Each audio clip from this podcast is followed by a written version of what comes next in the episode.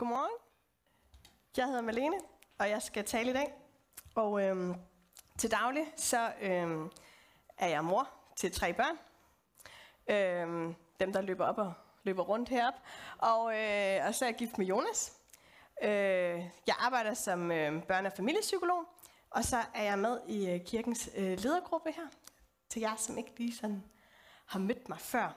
Og øh, det, at, øh, at jeg arbejder som psykolog, har været noget af det, der også har været med til at inspirere til, øhm, til prædikenen i dag, fordi at noget af det, som øhm, fylder enormt meget i medierne og øhm, øh, i, øhm, i generelt i sådan samtaler øh, for tiden, det er jo det her med, at enormt mange oplever sig vildt stresset og presset.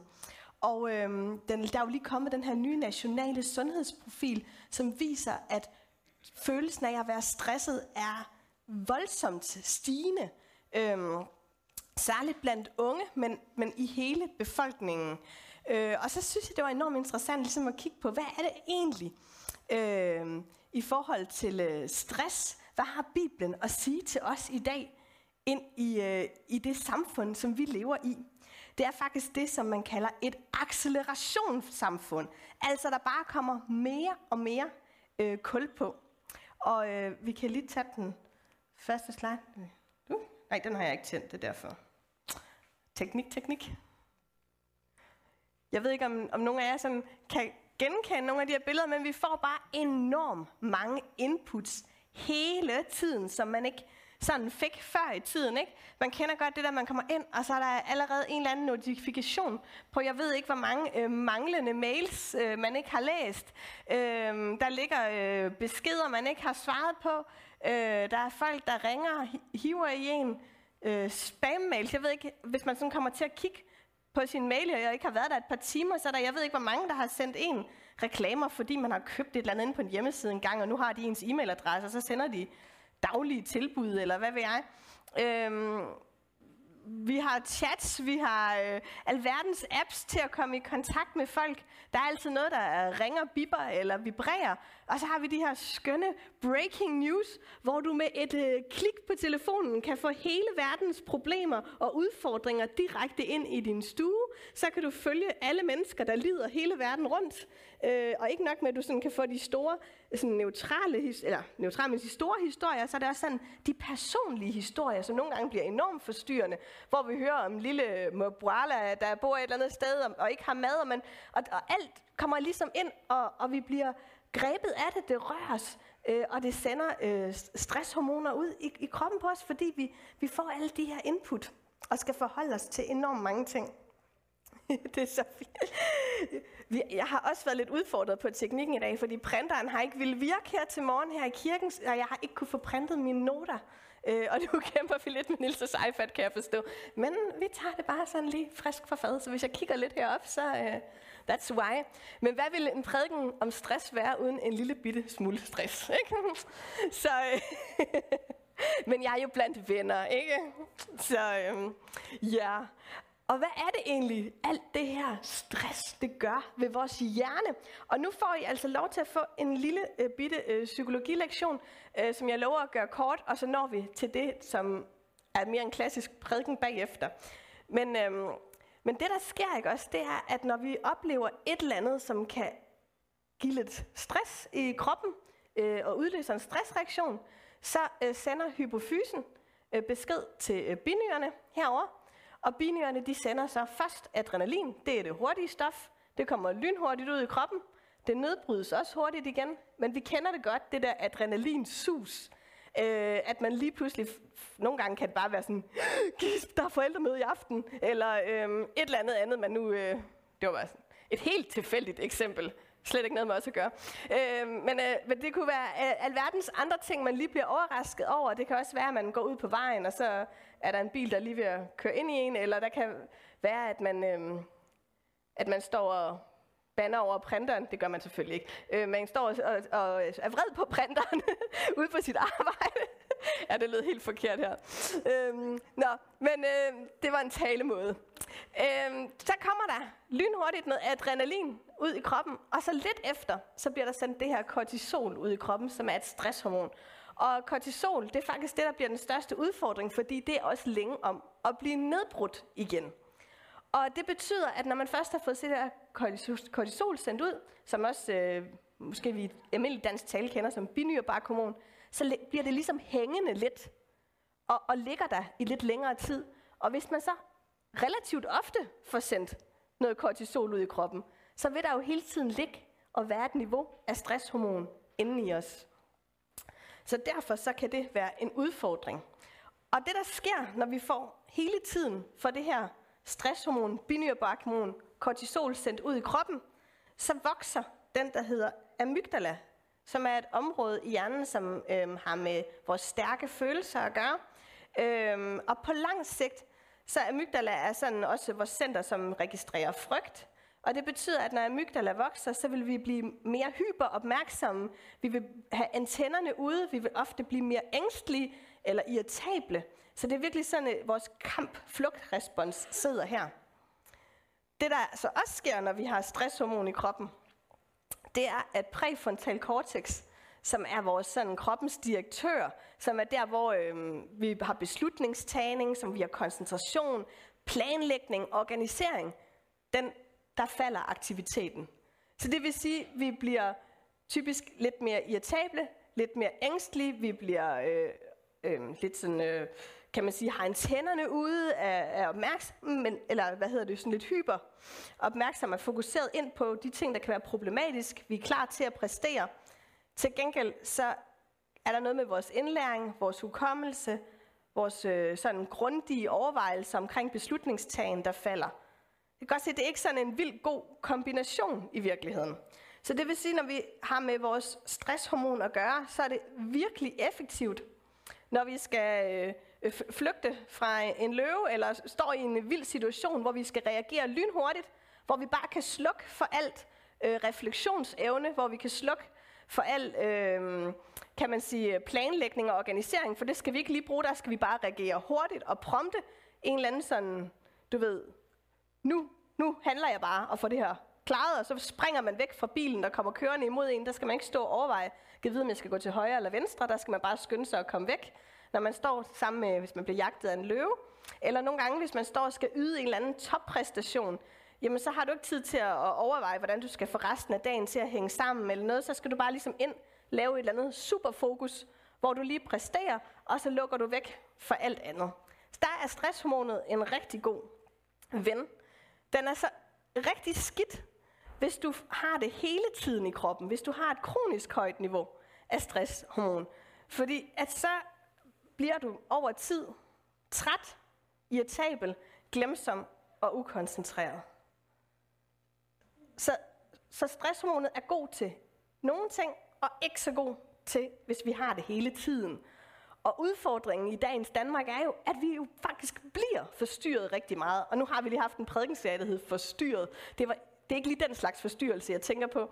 Men det er de lidt mere sådan negative småforstyrrelser hele tiden i hverdagen, som, som bryder vores koncentration. Øhm, og, øh, og, og når vi er der, så, øhm, så bliver det problematisk for os at have det her stresshormon. Så hjælper det os ikke længere. Og det moderne samfund er jo sådan.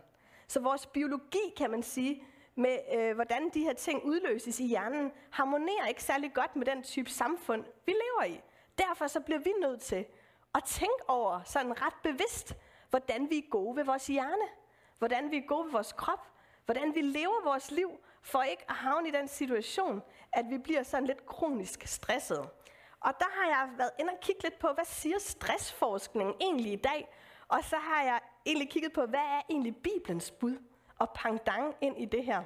Hvad er det, det liv med Jesus og den måde, som Jesus anbefaler os, eller Gud anbefaler os at leve på, hvordan hænger det sammen med, med at passe godt på os selv? Psykologi betyder jo faktisk viden om psyken. Og hvis der er nogen, der må vide noget om psyken, så må det jo være Gud. Han har jo skabt den menneskelige psyke i sit eget billede endda. Så han ved noget om, hvordan det sunde og gode liv også er for os. Øhm, både mentalt og åndeligt. Ej, tak Niels. Må jeg lige tjekke, om jeg har fået sagt noget frøvl? Nej.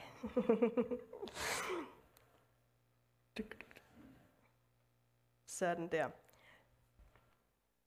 Og den faste, Stressforskningen siger, lav en ting ad gangen. Jeg har valgt lige at kalde det fokus. Det er sådan ret essentielt, det der med ikke at komme til. Jeg ved ikke, om I kender det, men det er tit, jeg sidder faktisk og har et eller andet, hvor jeg er i gang med at se noget på fjernsynet, så er jeg også lige i gang med at tjekke et eller andet på telefonen, og så er jeg lige i gang med også lige at koge noget pasta ude i køkkenet og sådan noget. Det er, det er bare sådan en typisk ting, man sådan hurtigt kan komme til, ikke? at sætte lidt mange ting. Men stressforskningen anbefaler faktisk, at vi prøver indimellem bare at lave en enkelt ting ad gangen og skabe fokus. Og noget af det, jeg har taget fat i, som Bibelen siger, det er fra Matthæus 6:6. Men når du vil bede, så gå ind i dit kammer og luk din dør og bed til din fader, som er i det skjulte. Og din fader, som ser i det skjulte, skal lønne dig. Og så er der Eva Meile, som øh, jeg har taget et citat af. Hun, øh, hun skrev på et tidspunkt øh, i Kristi Dagblad noget, jeg synes var ret smukt.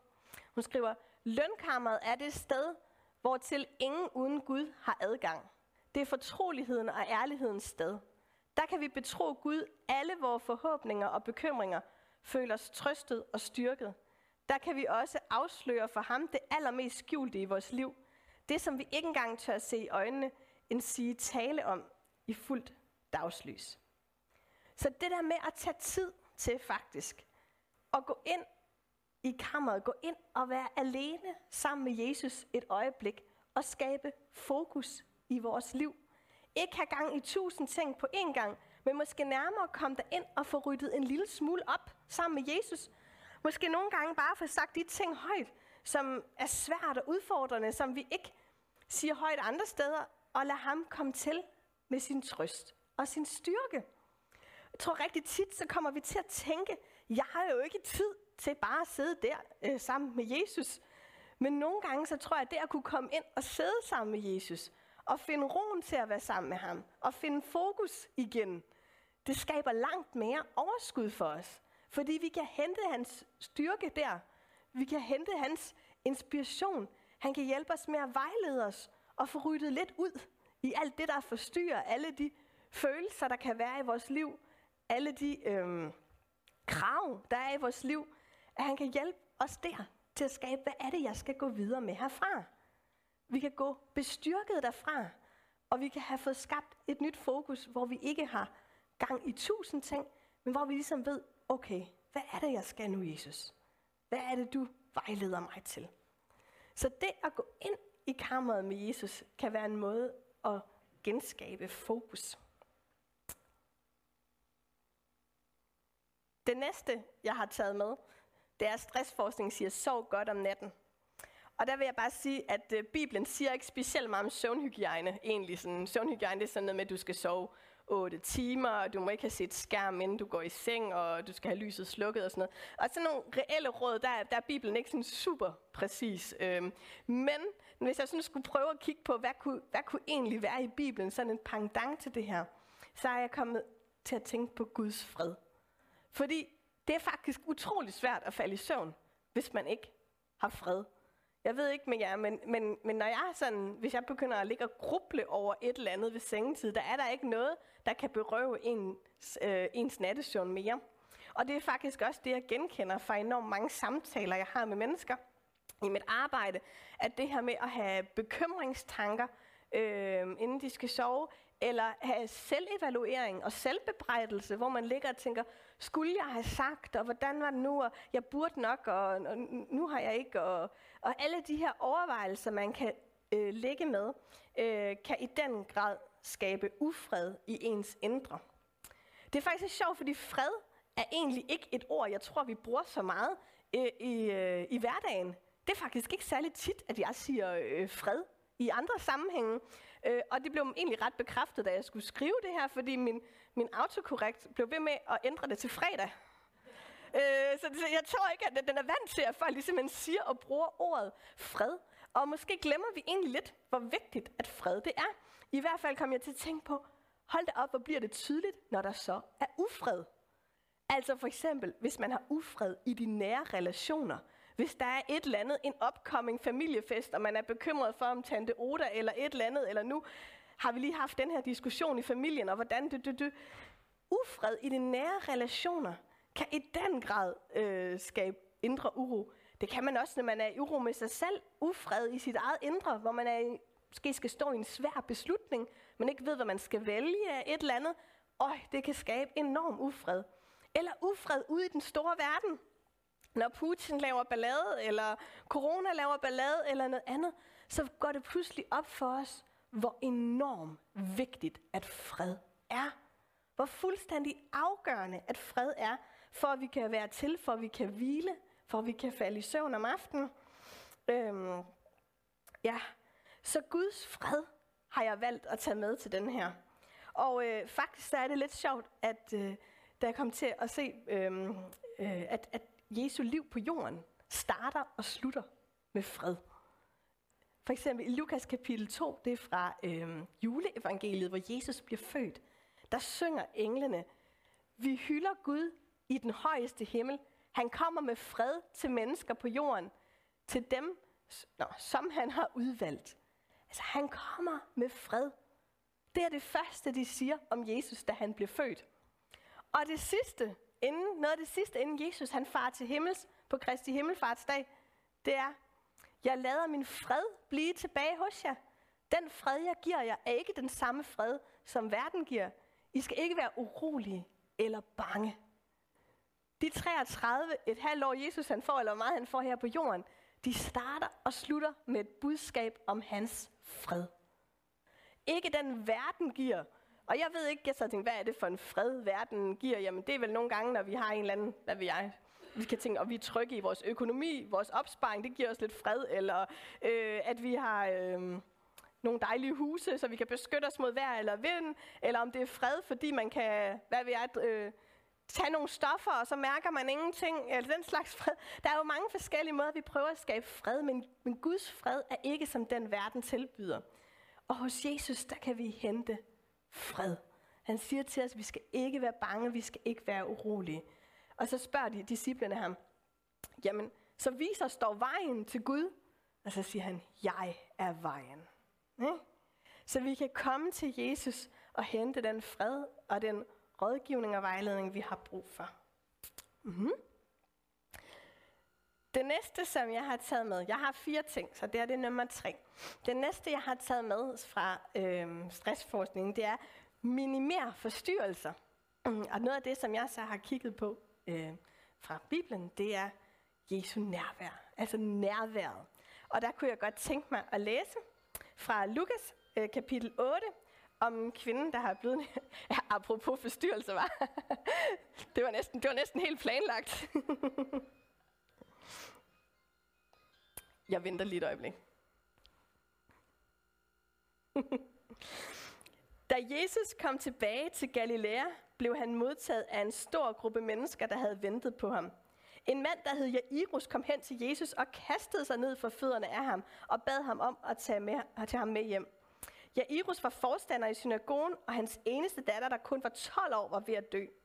Mens de gik derhen, skubbede de mange mennesker til Jesus fra alle sider. En kvinde masede sig frem til Jesus bagfra.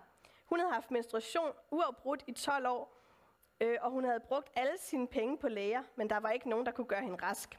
Nu rørte hun ved kanten af Jesus' kappe, og i samme øjeblik holdt hun op med at bløde. Hvem rørte ved mig, spurgte Jesus. Da der ikke var nogen, der meldte sig, sagde Peter, Jamen rabbi, folk puffer og skubber jo til dig hele tiden. Jamen der var nogen, der rørte ved mig med vilje, for jeg kunne mærke, at der udgik en kraft fra mig. Kvinden indså, at hun ikke kunne skjule sig og stod frem. Rystende af angst kastede hun sig ned foran Jesus. Mens alle kunne høre det, fortalte hun, hvorfor hun havde rørt ved ham, og hvordan hun var blevet rask i samme øjeblik. Din tro har reddet dig, sagde Jesus. Du kan nu roligt gå hjem. Jeg tænker, det her det må være en helt vanvittig stresset situation. Prøv at forestille jer hundredvis af mennesker, der skubber, puffer og maser. En mand har en døende datter, og ikke en hvilken som helst mand, en synagogeforstander, en, altså en, en vældig og velanset mand i samfundets datter er døende, og han kommer og kaster for, sig for fødderne af Jesus, og er stresset over, at det skal være nu. Og midt i alt det her, hvor Jesus han nærmest er på vej som en anden ambulance i en, en hårde af, af mennesker, så mærker Jesus en kraft udgå fra sig. Og man kan sige, ja, de siger andre siger, der er der masser, der skubber, skubber på for, men Jesus han tager sig tid til at være nærværende. Han mærker, at der er en, der har brug for mig. Kvinden kunne have været enormt nem at overse. Men Jesus han så hende. Og jeg tænker, en del af den helbredelse, hun fik den dag, var ikke bare en helbredelse fra sin kropslige øh, sygdom, men hun fik også en helbredelse i form af, at Jesus så hende. Og hun, måske hun har været udstødt af samfundet i, på daværende tid, så var det at, øhm, at have menstruation eller bløde, det var urent. Så hvis man har haft det i, i mange, mange år, så har hun været anset for at være uren. Hun har sikkert været sådan lidt udstødt af, af lokalsamfundet. Og samtidig så genopretter Jesus også hendes ære foran alle de her mennesker fordi han lader hende få lov at fortælle, hvad der er sket, og dermed gør det synligt for alle, at det ikke længere er et problem for hende. Nu kan hun inkluderes i samfundet igen. Så Jesus, han, han, han tager sig ikke bare af, af den, øh, den kropslige helbredelse, men han tager sig af hele det liv, som hun lever. Det tager han tid til, fordi han ser hende, fordi han er opmærksom, og fordi han er nærværende. Og så har han tillid til, at fordi han er nærværende i det her, så så har Gud øh, styr på resten. Det skal nok ordne sig. Øh, vi ved jo, at, øh, at Jairus' datter jo faktisk dør, men Jesus han, han vækker hende op igen, og han, han har den her ro i, jamen det skal jeg nok klare, hvis jeg kan helbrede hende for sygdom, kan jeg også øh, vække hende op, hvis det sker. Altså, Jesus har styr på, at Gud har styr på det. Og derfor kan han være i nuet og tage sig tid til den her øh, kvinde. Når vi stresser, så ser vi ofte ikke de små detaljer. Vi overser signaler og og hendes, fordi at stresshormonen gør, at vi bliver så hyperfokuseret på den præstation, vi skal lige nu og her. Og så skærer vi alt det unødige fra. Øh, og vi mister lidt det her forkromede overblik. Men, men når vi finder tid til nærværet, så bliver vi opmærksomme. Så begynder vi at se hinanden. Så begynder vi at opdage, at der er en, der hænger lidt med næbet, eller at der er noget andet, vi skal spørge ind til. Vi, bliver, vi opdager hinanden. Og derfor er nærværet også så utrolig vigtigt. Og jeg tænker, det Jesus han også tilbyder os. Han tilbyder os også nærvær til os. Når vi kommer til Jesus, så møder han os på samme måde, som han mødte den her kvinde. Han har tid til os. Han er opmærksom. Han ser måske de ting, som vi ikke selv ser. Han ser os udefra, han ser os indefra. Han kender os, og han har tid til at genoprette os, uanset hvor det er, vi har brug for ham. Guldet i vores samfund i dag, det er nærvær. Det er der bare ikke særlig meget af. Der er der ikke noget mere irriterende end at snakke med nogen, der er i gang med et eller andet på deres telefon samtidig, men vi har næsten vendet os til det. Men hvor er nærværet dog utrolig vigtigt. Den sidste ting, jeg har med, som stressforskning også siger, det er, hold ordentlige pauser og der har jeg taget pangdangen med fra Bibelen, der hedder Hold hviledagen hellig. I 2. Mosebog kapitel 20 står der, at du skal huske at holde fri på sabbaten. I seks dage skal du arbejde og passe dine forpligtelser, men på den syvende dag er det sabbat. På den dag skal hverken du eller dine børn, dine slaver, de fremmede i byen eller dine dyr arbejde. For jeg brugte seks dage på at skabe himlen og jorden, og den syvende dag holdt jeg fri. Og derfor har jeg givet den dag en særlig betydning – Brug sabbaten på at tilbede mig. Tænk engang, det står i de 10 bud. Lige side om side med, at du ikke må slå ihjel. Nogle gange så tror jeg, at vi glemmer, hvor vigtigt det egentlig er. Jeg har gået og tænkt på, hvad er det egentlig, der sådan afgjorde, hvad der måtte komme med i de 10 bud? Altså, der må jo have været enormt mange ting, man kunne putte ind der, som man gerne ville sige, hvis man skulle trække sådan noget af det essentielle og vigtigste frem. Men jeg tror, noget af det, som Gud han har valgt, når han valgte de 10 bud, det var at sige, hvad er det, der ligesom gør mest skade på mennesker og på menneskelige relationer? Øh, og jeg ser det, der jo står både noget med sådan det her med, at du ikke må slå ihjel, du må ikke tilbede afguder, du skal respektere dine forældre, der er noget med familierelationer, alt det, som kan gøre så meget skade på os, jalousi på hinanden, alt det, der kan være enormt ødelæggende i menneskelige relationer. Og så står der sørme også, at vi skal hvile. At vi skal holde fri. Og jeg tror, det, når det står også i de 10 bud, så er det fordi, det har en enorm vigtig betydning for at skabe en balance i vores hverdag. Ikke at hvile er skadeligt for os. Adam og Eva, de blev jo skabt på den 6. dag. Så den første dag, de vågnede op til, det var en fridag. Gud han gav os hvilen og fridagen i vuggegave, som en gave til os, som vi skal huske at tage imod, og som vi skal huske at gøre til et princip. At vi ikke skal knokle hele tiden, fordi det skader os, det tager på vores nærvær til andre, det, øh, det bryder os ned. Hvilen er enormt vigtig i Bibelen også. Det betyder selvfølgelig ikke, at vi ikke kan undlade, at der er pligter. Der er jo også seks dage med arbejde. Så det er jo ikke fordi, at nu skal vi som kristne sige, at hvilen er så vigtigt, at jeg skal hvile altid. Men, men Jesus siger jo også, at mit å er let. Og når der er noget, Jesus han beder os om, og der er noget, han udfordrer os på, for det gør han også. Han siger jo ikke kun, at vi skal hvile. Gud, han taler også enormt mange steder i Bibelen om ting, som han, han ønsker af os. Og han ønsker også, at, at han har nogle gange nogle opgaver til os, som han beder os om. Øh, og, øh, og når han gør det, så siger han også, mit å er let. Og det er det, fordi når Jesus beder som noget, når Gud beder som noget, så kommer der også den styrke og kraft, som der er behov for dig til. Og så, øhm, og så, hvad hedder det, så vil han også give os altså det, det, der skal til, han vil forudberede. Vi snakker om de forudberedte gerninger, snakker vi om, at vi nærmest oplever, at Gud har lagt det hele til rette. Så når vi lever med Jesus, og han beder os om noget, så er det, så er det ikke et å, som er tungt, slidsomt, nedbrydende, men Jesus ønsker at bygge os op. Lige om lidt, så skal vi have nadver som en afslutning på den her gudstjeneste. Og lidt sådan i lyset af det, som har været på i dag i forhold til det her med at være nærværende, om at være i Guds fred, om at minimere forstyrrelserne, hvile.